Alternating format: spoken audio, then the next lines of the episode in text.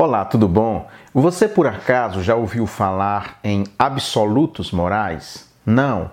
Então eu vou facilitar para vocês. Esse é um termo da filosofia e é aplicado para determinadas normas que são presentes ou comuns a várias culturas. Por exemplo, um absoluto moral, não roubar. Em praticamente todas as culturas que a gente estuda, sejam culturas muito antigas ou culturas modernas, por mais diferenças que elas tenham entre si, a questão do não roubar está presente em todas as culturas que nós conhecemos. Esse é um absoluto moral, que é outro, não matar.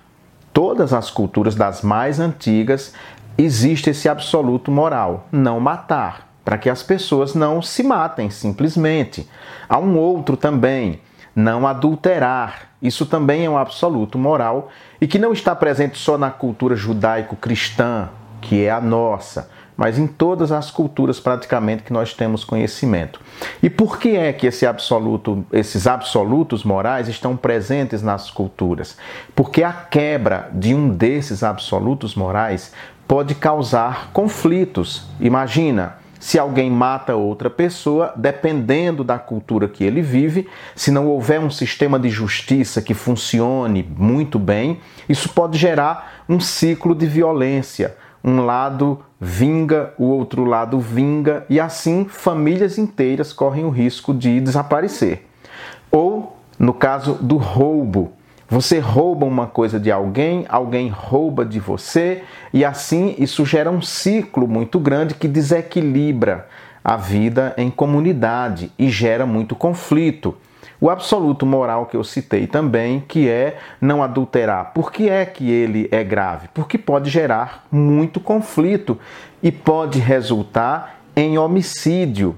Vocês estão entendendo como a vida não parece eh, tão complicada quanto a gente imagina quando olhada sobre esse aspecto, quando a gente vê esses absolutos e que eles perpassam todas as culturas. Então, essa questão do roubo, do furto, está presente em muitas culturas e nós devemos então nos portar de tal maneira que tenhamos somente aquilo que é nosso, que é fruto do nosso trabalho. Por isso que a sociedade condena políticos corruptos, eh, juízes corruptos, policiais corruptos, pastores corruptos, padres corruptos, qualquer pessoa que roube, que pratique corrupção, que é uma espécie de roubo, ela é condenada, porque esse absoluto moral está em todas as sociedades. Mas há um ditado que diz o seguinte: ladrão que rouba ladrão tem 100 anos de perdão. É assim mesmo? Você acredita que essa norma e quebra, de certa maneira, o absoluto moral não roubar, ela é válida em todas as situações ou em algumas situações a gente aplica sem nenhuma dificuldade? Tá complicado para você? Eu vou facilitar contando uma historinha que é o que eu sou especialista, na verdade, em contar histórias, principalmente fábulas.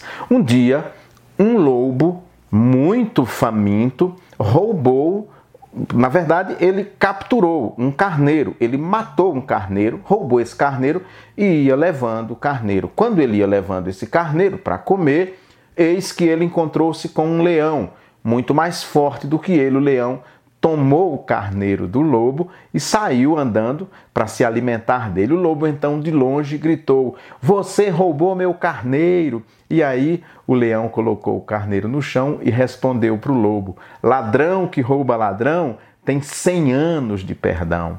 Então, ele quis dizer o seguinte: que nós só podemos mesmo exigir respeito pelo que nós conquistamos com justiça. Foi isso que ele quis dizer. E em algumas situações a gente pode também aplicar essa norma. Tá bom para você? Tchau, tchau, shalom, a gente se vê.